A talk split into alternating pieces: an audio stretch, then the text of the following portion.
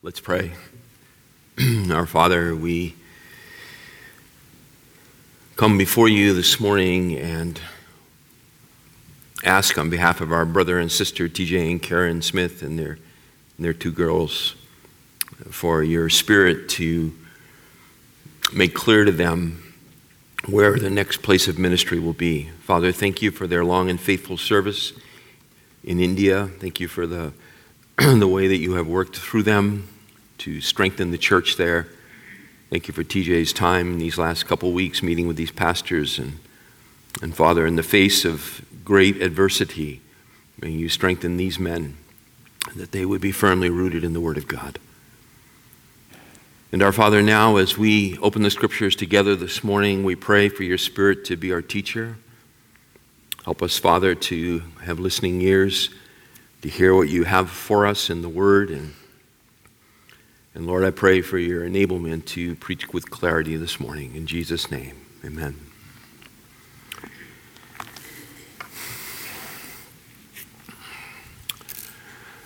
Beloved, knowing uh, where you have come from helps you to know where you are going. Knowing where you're from helps you to know where you're going. And the book of Genesis serves that function for us with regard to the scriptures. The book of Genesis lays the essential foundation that is necessary to rightly understand the remaining books of the Old and New Testament. And as you go through the book of Genesis, you know that it, it breaks down into two great parts chapters 1 through 11 and chapters 12 through 50. Chapters 1 through 11 providing essential foundation material in abbreviated form to be sure, but essential foundational material that, that really sets up all that comes after that. It's in chapters 1 through 11 that God reveals to us the forming and filling of the creation.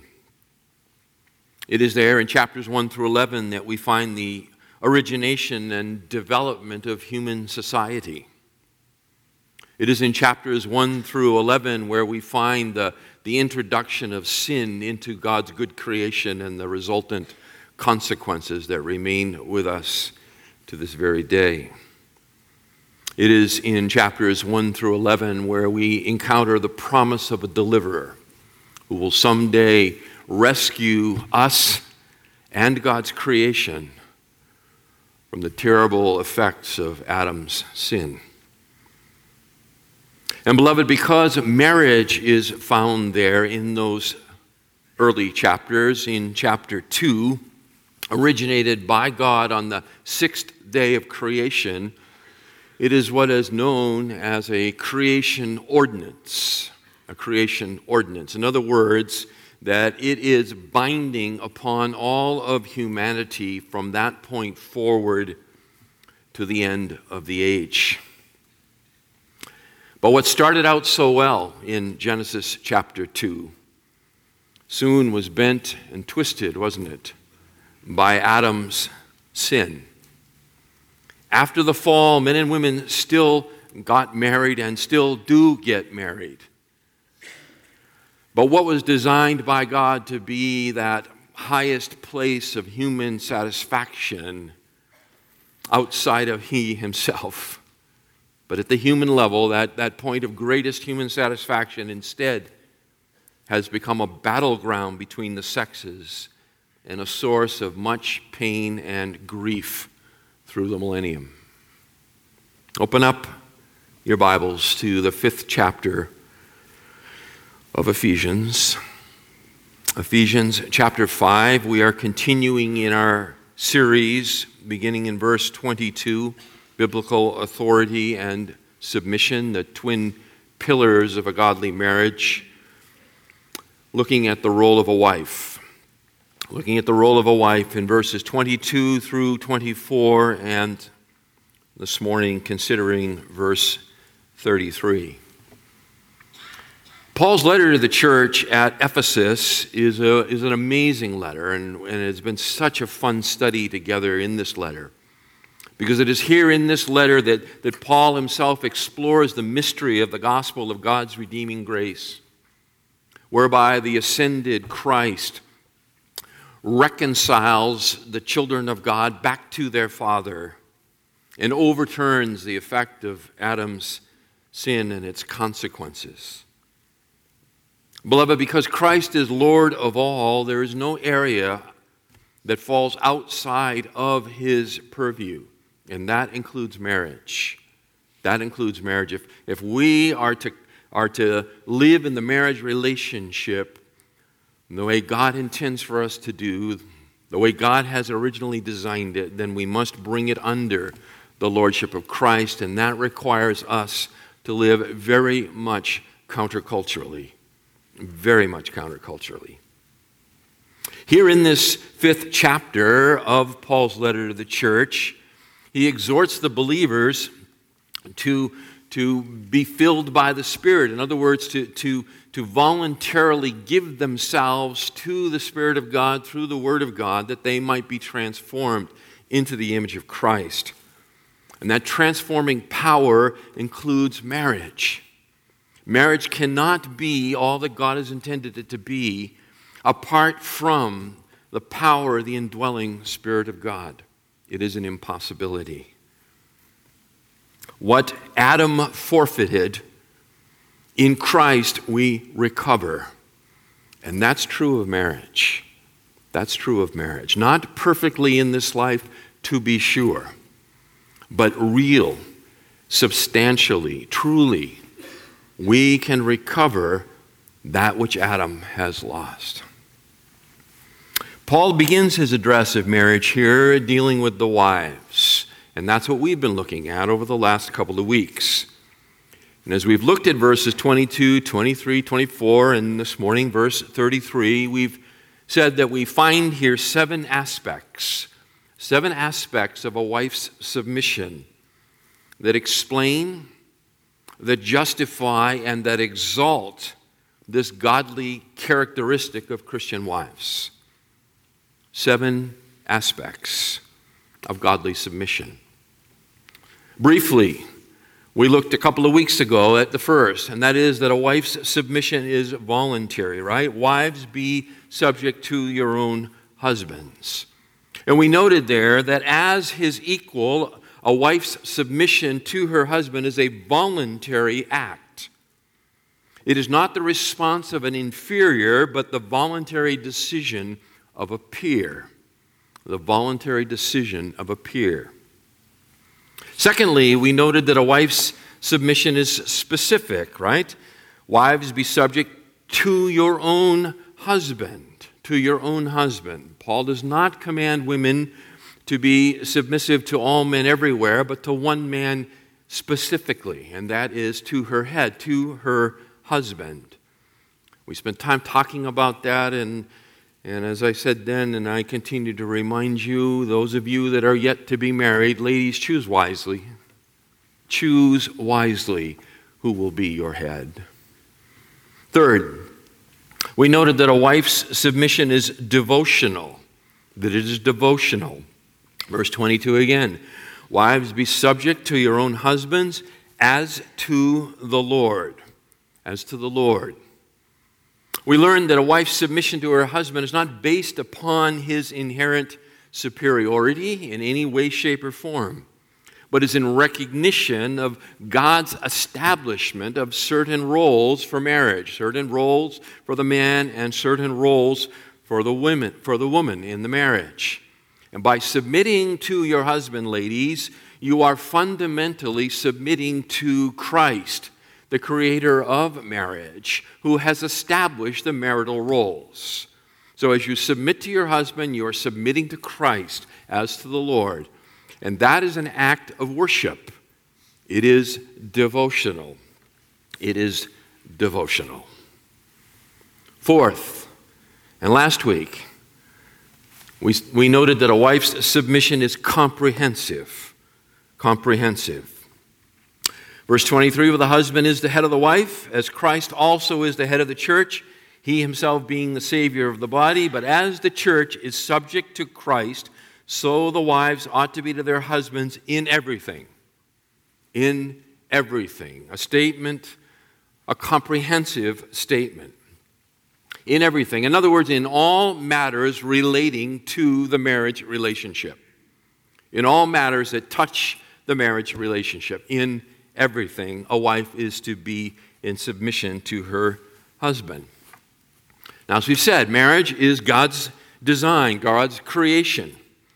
And when God originated marriage back there in Genesis chapter 2, he originated it as a partnership. As a partnership. But in that partnership, the man is called to a vocation. Adam was created first. God placed him in the garden. God gave him the command to cultivate the garden and to, and to um, care for, as a steward, God's creation. It is a partnership. And the woman is then called to the man to help him in that partnership. Verse 18, chapter 2 of Genesis, God says, I will make a helper corresponding to him. I will make a helper corresponding to him. I will make him a helper in the pursuit of the vocation to which I have created him, I have called him. So a man is called to a vocation, a woman is called to a man to help him. So in that partnership, wisdom dictates that, that decisions are made jointly. Wisdom dictates that the decisions of the partnership are made jointly. In other words, that a man who does not solicit the advice of his wife is a fool. Is a fool. The decisions are designed to be made jointly, but if there comes the place where the two partners are unable to come to a common understanding, a common decision, then the husband bears the responsibility to make that final decision and the wife is to submit joyfully to the decision which he has made. Wives, sub- to be submissive to your husbands in everything. A wife's submission is comprehensive. That's all review. Now, the new material. A wife's submission is respectful. A wife's submission is respectful. Verse 33.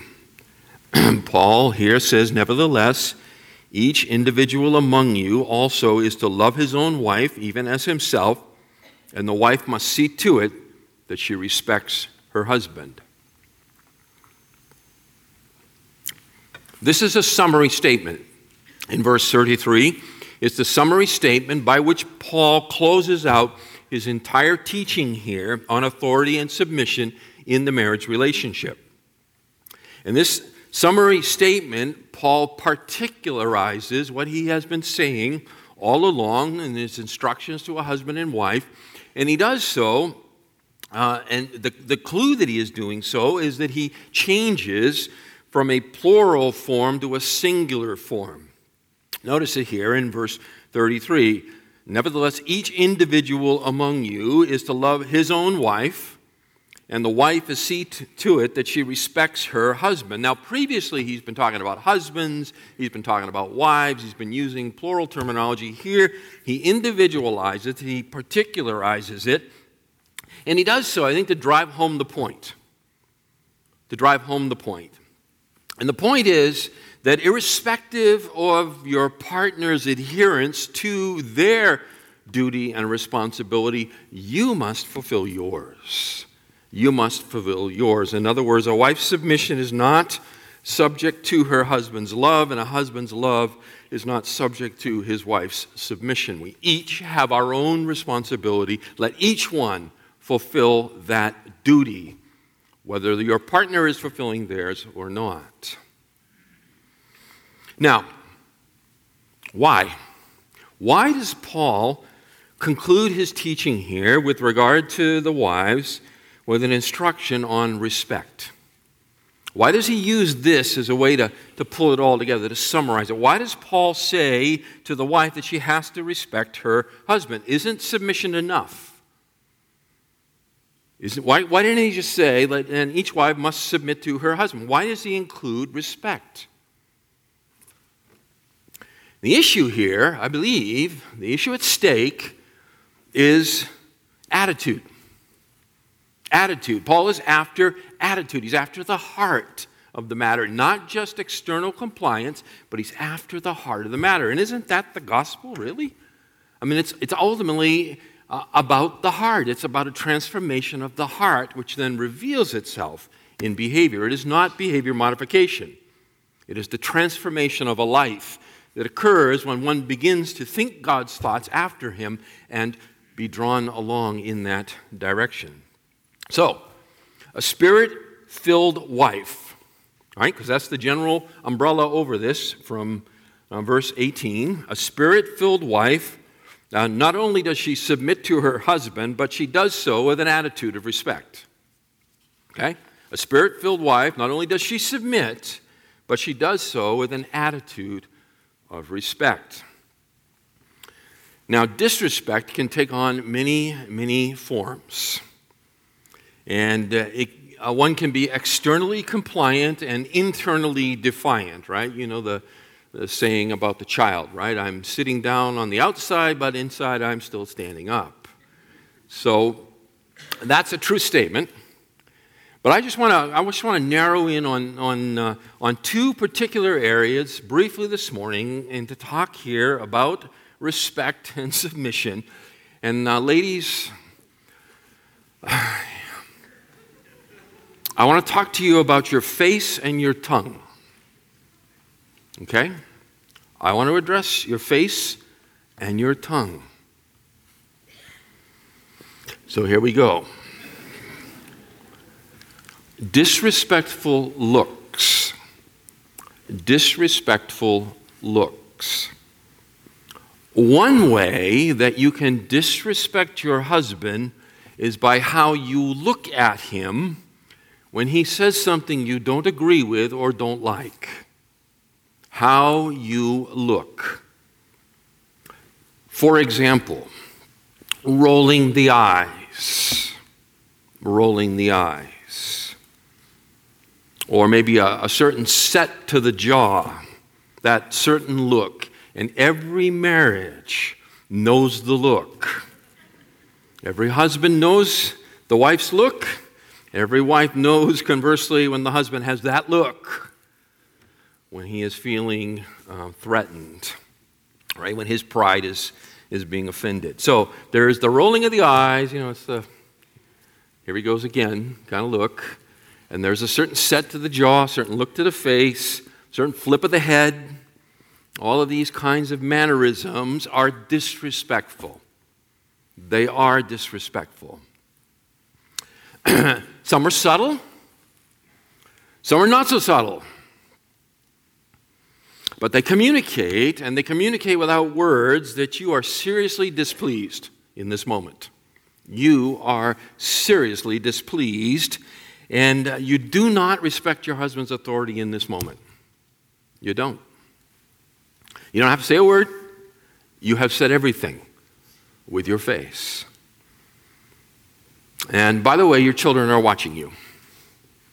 Okay? Your children are watching you, and what they are learning is that a dad's authority has certain limits, which is mom's displeasure. And when dad's authority bumps against mom's displeasure, then she neglects it, and so why should we respect it either? So this is a serious deal. This is a very serious deal, okay? So the disrespectful look. Number two, the disrespectful words. All right, so we said it's the face and the tongue. It is the disrespectful words.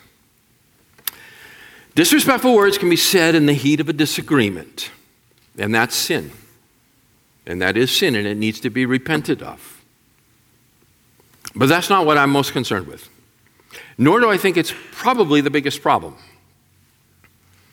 I think most disrespect, and, and I you know, if I'm wrong on this, ladies, you know, flood up after the service here and tell me I'm wrong, but I don't think I'm wrong here. I suspect that the, that the most disrespect in terms of words happens when wives get together without their husbands. That's when I think it probably is most manifest. It's when they get together and they talk about marriage. And they talk about marriage in general, and they talk about their marriage in particular. This is when the complaining happens. This is when the criticizing happens.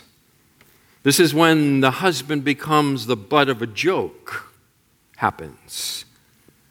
This is when attitudes and, and, and words are said that, that demean your husband's leadership, or you confess his faults for him. And these are all disrespectful. They are all disrespectful. They all display a profound lack of respect for him who is your head. The Proverbs say in Proverbs 14 and verse 1 that a wise woman builds her house, but the foolish tears it down with her own hands, and I might add, with her own tongue. With her own tongue. So, disrespectful looks, disrespectful words. Okay, ladies, listen to me now. Your husband is a fallen man. That's not a newsflash to you, right? Pretty much know that. Your husband is a fallen man and thus has many, many faults. He has many, many faults. But he is your husband. But he is your husband.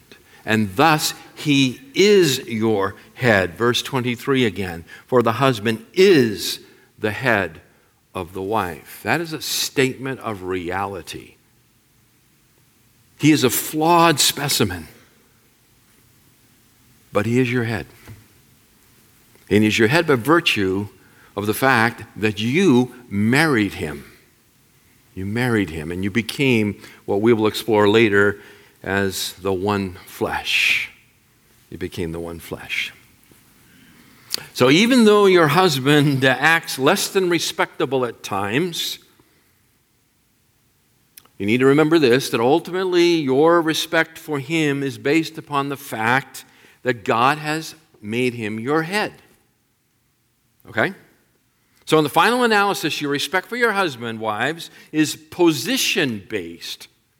Position based rather than individually attained or lost.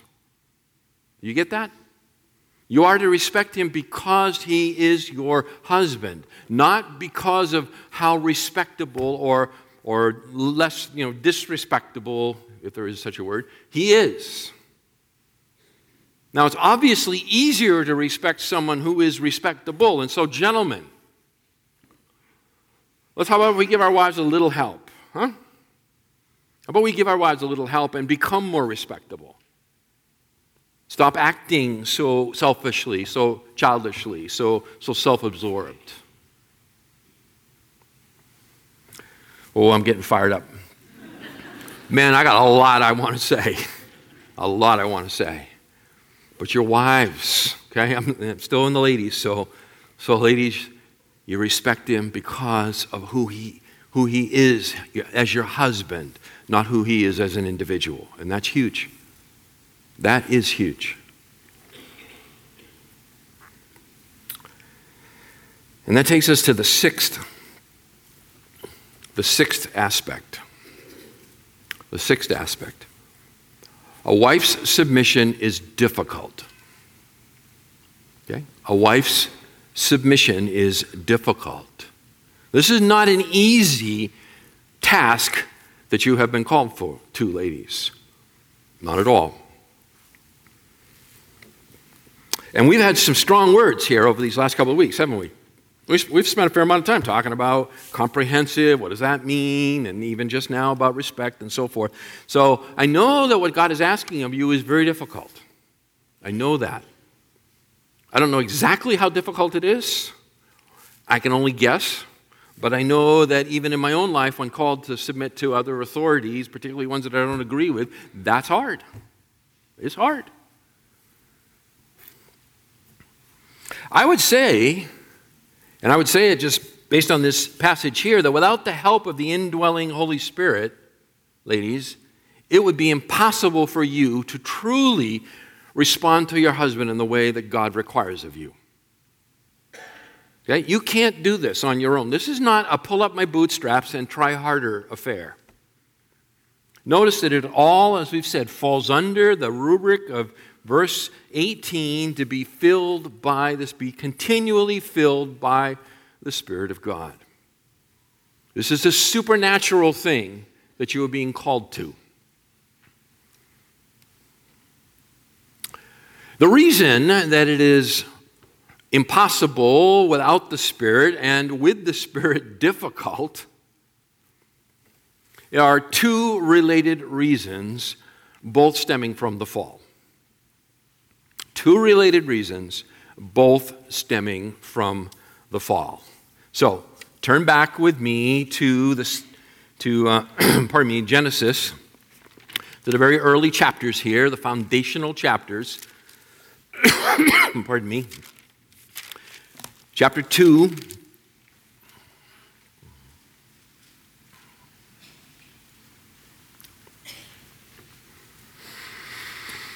And Adam and Eve, this is the sixth day. Adam and Eve are created by God, and they're created with certain defined roles and responsibilities. Chapter 2 of Genesis. Verse 7 Then the Lord God formed man out of the dust of the ground and breathed into his nostrils the breath of life, and man became a living being. The Lord God planted a garden toward the east in Eden, and there he placed the man whom he had formed. Verse 15 Then the Lord God took the man and put him into the Garden of Eden to cultivate it and keep it. To cultivate it and keep it. The Lord God commanded the man, saying, From any tree of the garden you may eat freely, but from the tree of the knowledge of good and evil you shall not eat, for in the day you eat from it, you will surely die. Adam is created by God uniquely, and he is placed by God into God's garden. And he is given a task. He's given a twofold task, actually. He's a steward to care for someone else's property. And he is to care for the garden itself, the creation, and he is to be a guardian and steward of the word, of the command that is given to him here. That's the twofold responsibility he bears. He is to, he is to cultivate the garden, and he is to cultivate the command, if you will. Now, the man is alone, right? Verse 18 it's not good for the man to be alone, God's comment. I will make a helper suitable for him or corresponding to him. So, God creates from the side of the man the woman, brings her to the man, down in verse 22, right? The Lord God fashioned into a woman the rib which he had taken from the man, brought her to the man, and they are wed. And they are wed. Together, they are now to, to fulfill the creation mandate back in chapter 1 and verse 26, where the Lord God said, Let us make man in our image according to our likeness. Let them rule over the fish of the sea and the birds of the sky and over the cattle and over all the earth and over every creeping thing that creeps on the earth. God created man in his own image. In the image of God, he created him. Male and female, he created them. God blessed them, and God said to them, Be fruitful and multiply and fill the earth and subdue it and rule over the fish of the sea, the birds of the sky, and every living thing that moves on the earth. So they are given this mandate together. It's a partnership, but it was given first and, and preeminently to Adam. Eve is created to come alongside him in the partnership and help him fulfill. This is, this is instructive, ladies and gentlemen, about marriage. This is very instructive about marriage. What is it really all about? Now, Adam rebelled. No, wait a minute. I thought it was Eve who took and ate of the apple. It was, or excuse me, the fruit. It was. It was Eve who took and ate. But the world wasn't plunged into ruin because Eve took and ate. The world was plunged into ruin because Adam fell from his place of stewardship of the command of God. He fell away from the stewardship of the command of God. That is, that he rebelled against the word of God. It had been told to him, right? Verse 16, the Lord God commanded the man, saying, verse 2, excuse me, verse 16, chapter 2, From any tree of the garden you may freely eat, but from the tree of the knowledge of good and evil you shall not eat from it. From the day you eat from it, you will surely die.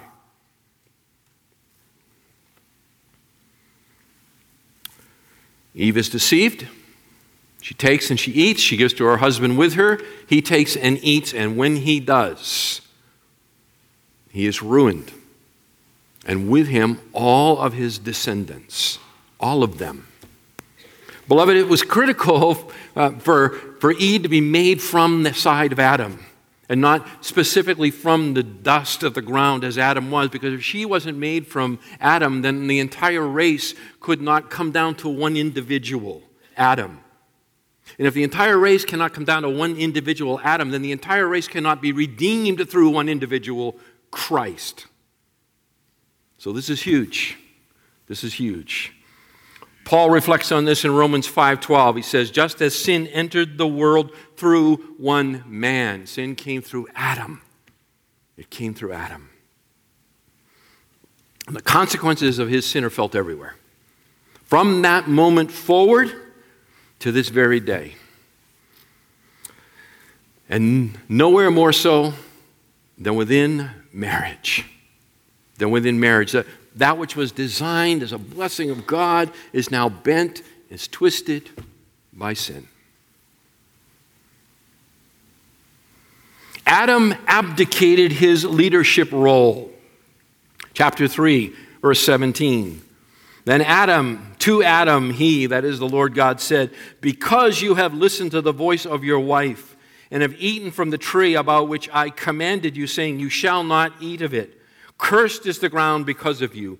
In toil you will eat of it all the days of your life. Both thorns and thistles it shall grow for you, and you will eat the plants of the field.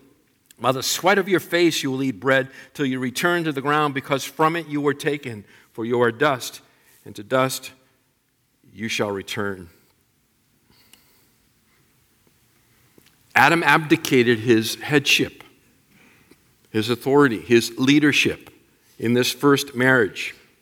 And by doing so, he ruined himself and all who follow after him.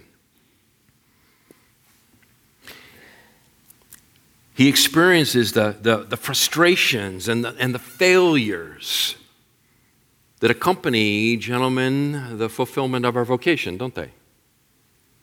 Thorns and thistles. Thorns and thistles. We work hard, and we're constantly fighting the thorns and thistles. But for Eve, and notice here, her consequences.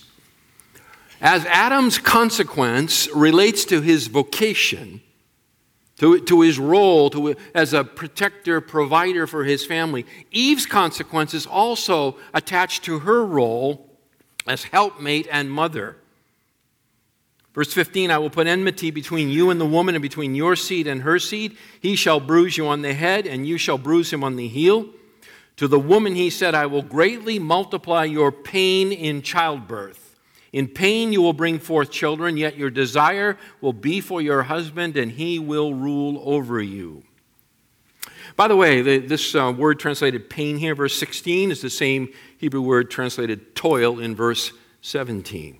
Okay, so it could be translated toil in both places, or pain in both places. So her role as the helpmate and as the mother now experiences the consequence of sin as well, there is pain, there is turmoil that is brought into the core roles of what it means to be a wife. Specifically, here now, I want to focus in on uh, where he says, Your desire will be for your husband, verse 16, and he will rule over you. Okay? God says Eve will experience desire for her husband desire for her husband. Now, interestingly, in chapter 4 and verse 7, where we are introduced to the first offspring of Adam and Eve, right? Doesn't take long for the consequence of sin to begin to show itself. We have Cain, who has brought uh, the wrong sacrifice. And he is angry about God's response to him, that God has no regard for his sacrifice. Verse 6 The Lord said to Cain, Why are you angry, and why has your countenance fallen? Why has your face fallen? If you do well, will not your countenance be lifted up? And if you do not do well, sin is crouching at the door, and its desire is for you, and you must, but you must master it. Okay, that's the same word, desire. For, for Cain, God is warning him that sin desires to rule over him, to control him. And he must master it. He must push back against it. He, mu- he must counteract its, you know, it's being personalized here, but, but, but sin's attempt to, to rule him. Sin is seeking to rule over him. So, with that understanding here in this very close context, right, chapters 3 and chapter 4, when we go back to chapter 3, I think we can unlock what God is saying here to Eve.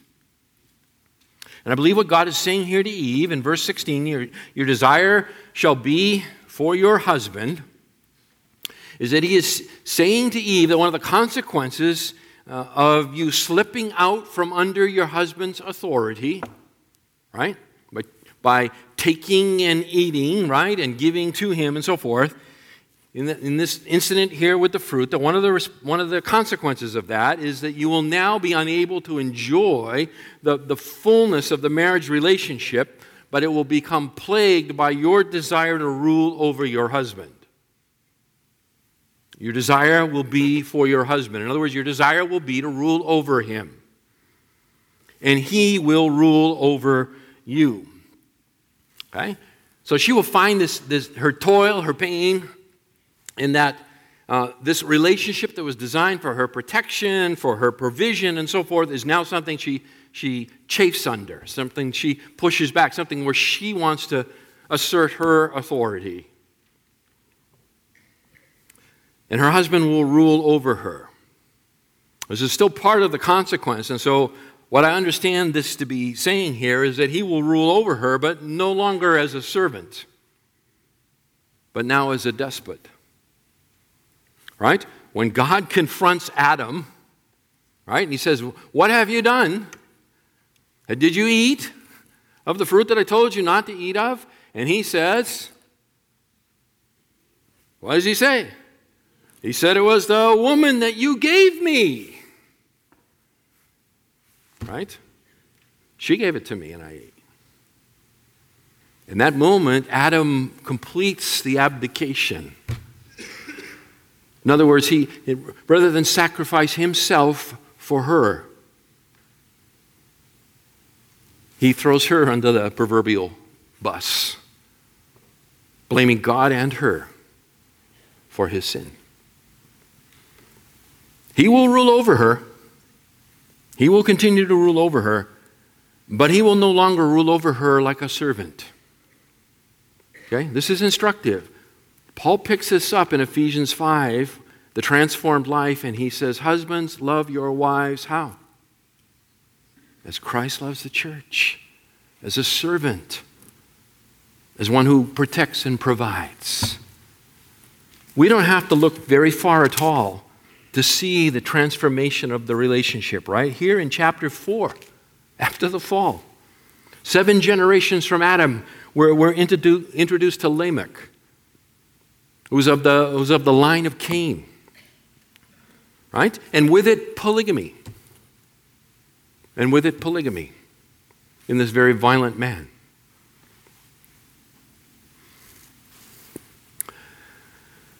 Beloved, I am persuaded to the depth of my being that the inherent clamoring that occurs in every marriage relationship of the wife seeking at time to exercise the authority role in the, in the relationship, and the husband's fleshly pushback against that is the source of great marital conflict. And it's rooted here in the fall. It is rooted here in the fall. Now, that could be very grim and discouraging, couldn't it?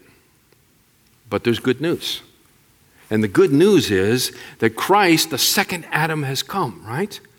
And where Adam failed, Christ succeeded. And all who are joined to Christ by faith share in his success. And so that which was lost in the fall is recovered in Christ. Christian marriages can begin to reflect the beauty of what once existed in the beginning of time.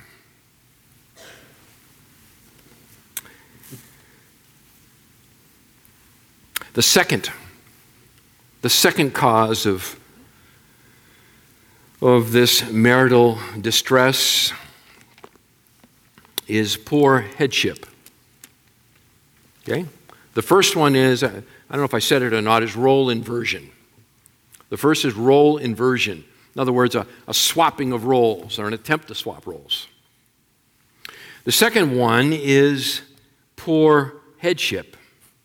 This is the, the other reason why submission is so difficult. And the reason why submission is so difficult is because there are so many poor husbands. So many poor husbands. Husbands that either do not understand what their roles and responsibilities are, what it means to be a head, or understand and don't care. And don't care. Poor headship. Poor headship. What if a wife, here's a question. What if a wife is married to an unspiritual man or a louse? What if a Christian wife is married to an unspiritual man or a louse? Unfortunately, it happens. What would the world say? What advice, ladies, would the world give? Divorce the bum, right? Divorce the bum and go find somebody better. Or Maybe even you don't need a husband at all. You can just go it alone. You don't really need him. Husbands are optional, baggage. They charge extra. The airport for them. But what would the scripture say? What would the word of God say to a Christian wife who's married to an unspiritual man or married to a louse? Well, we don't have to speculate because we can go to 1 Peter chapter 3 and find out.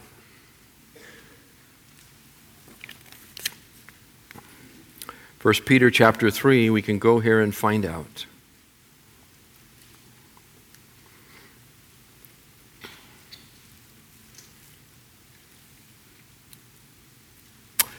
1 Peter chapter 3, beginning in verse 1. In the same way.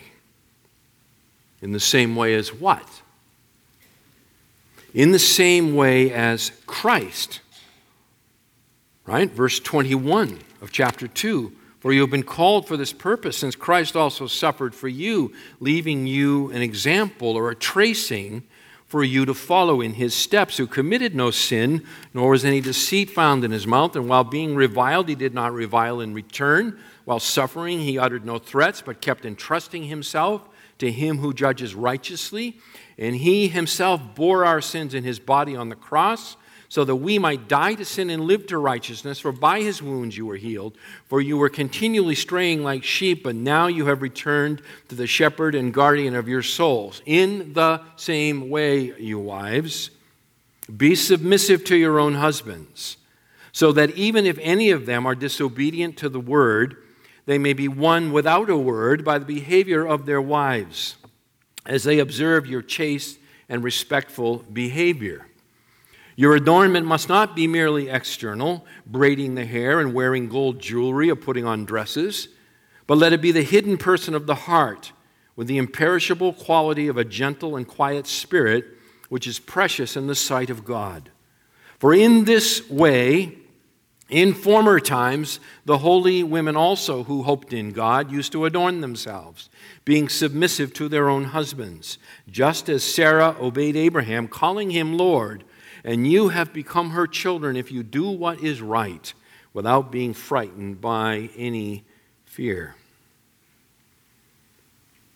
What does the scripture say to a Christian woman married to an unspiritual man or to a louse? The scripture says that emulating Christ, she is to entrust herself to God and to live out her godly character before her husband, praying that God will save him. And that God will save him. In other words, she is called to evangelize him, not by leaving open copies of Reforming Marriage laying around the house with the page open to the husband's responsibility section. Or joining the Christian book club where once a month a book on marriage arrives. Okay? Or leaving the Bible open on the coffee table to the right passage, or any and all of those kinds of things. Okay? Notice that what Paul calls the, the, the godly wife to here is to attend to herself. Right? the imperishable quality of a gentle and quiet spirit. He says, he says ladies, walk in the spirit here yourselves. Do what you can do and trust God for the results. You're following the example of your Savior. He left you a tracing of how to respond. Now, women in these circumstances, they need a lot of encouragement. I can only imagine how discouraging it would be to be day in and day out loving Christ and being unequally yoked. Being one flesh with someone who does not love Christ, who could not care about Christ, whose life is going in a different direction from Christ. I just can't imagine the depth of the pain and the sorrow that would accompany that situation. But it happens in the first century, it happens today. So, a wife, if, if you find yourself in this position or you know someone who's in this position, they need a lot of encouragement. They need a lot of prayer support. People who, who understand and, and will pray. Sometimes they need advice. Sometimes they need advice. And sometimes they need practical, tangible support from the church body at large to, to help them through.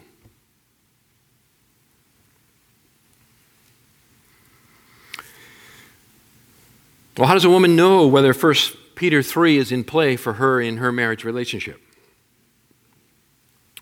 How do you know? Whose decision is it that 1 Peter 3 is in play? Well, if your husband obviously repudiates Christ, then that becomes rather apparent, right? But what if your husband claims to be a believer, but he doesn't act like one? What if your husband claims to be a believer, but he's not acting like a believer? Then what? This is where the, the church elders are, are vital.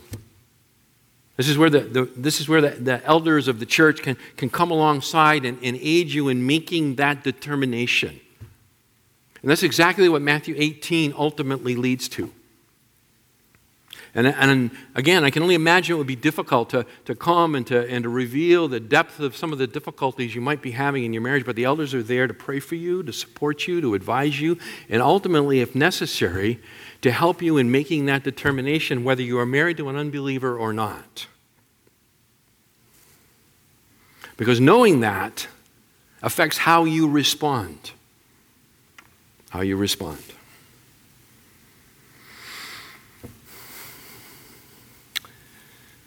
These difficulties, beloved, are, are just,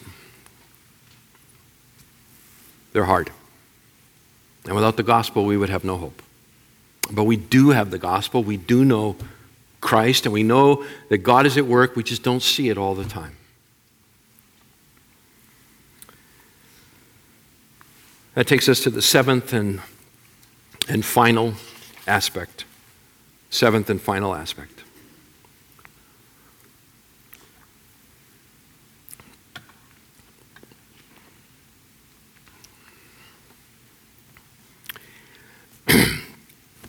A wife's submission is beautiful. A wife's submission is beautiful.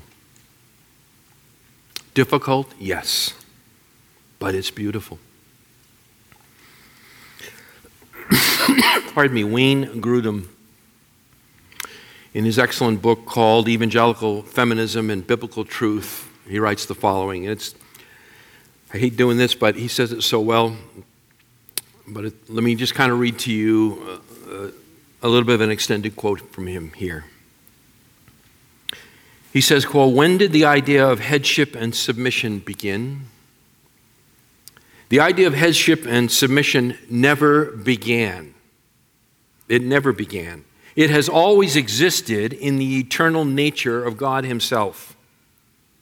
And in this most basic of all authority relationships, authority is not based upon gifts or ability, it is just there. Authority belongs to the Father not because he is wiser or because he is a more skillful leader, but just because he is the Father. They, that is, Father and Son, don't differ in any attributes, but only in how they relate to each other. And that relationship is one of leadership and authority on the one hand, and voluntary, willing, joyful submission to that authority on the other. We can learn from this relationship among the members of the Trinity that submission to rightful authority is a noble virtue. It is a privilege. Let that sink in. Ladies, what Paul is calling you to is a privilege. It's a privilege. It is something good and desirable. It is the virtue that the eternal Son of God has demonstrated forever. In other words, you are like Christ when you live in biblical submission to your husband. It is His glory, the glory of the Son as He relates to the Father. That's mind blowing when you start to think about it. It's because of this reality that we can rightfully say this that submission is not a burden to bear, but a gospel glory to display.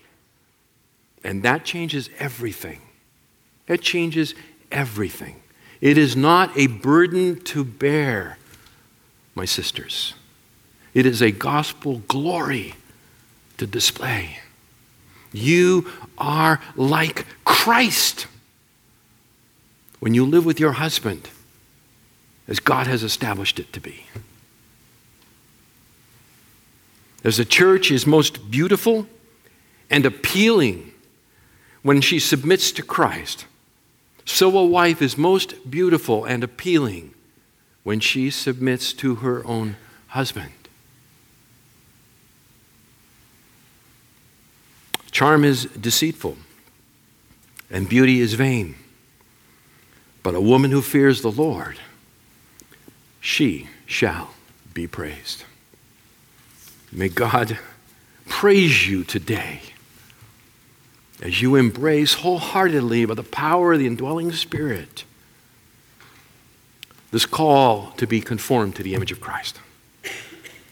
Let's pray.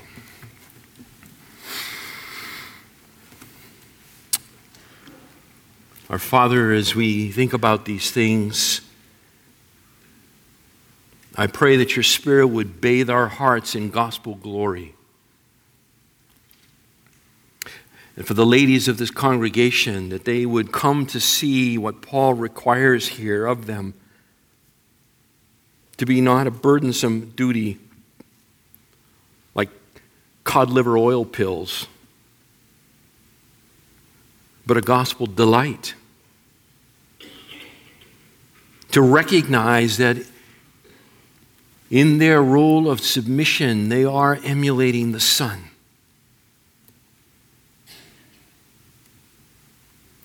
And he found it not to be burdensome, but he delighted in doing the Father's will.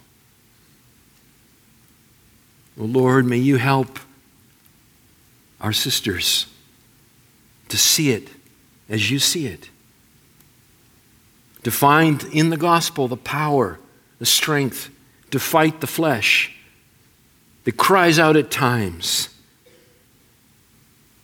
and says, I will not serve.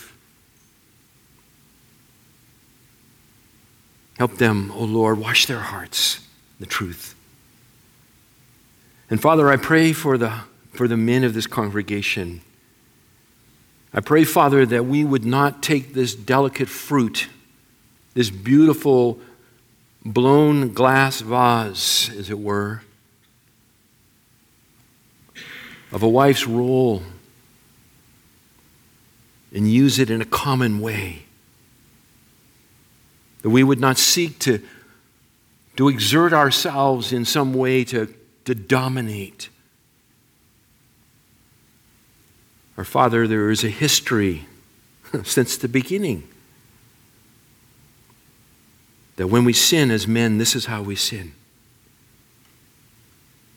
So let us walk out from here with a greater and deeper appreciation for this, for this wonderful person that you have given to us as a helpmate, joint heirs of the grace of God.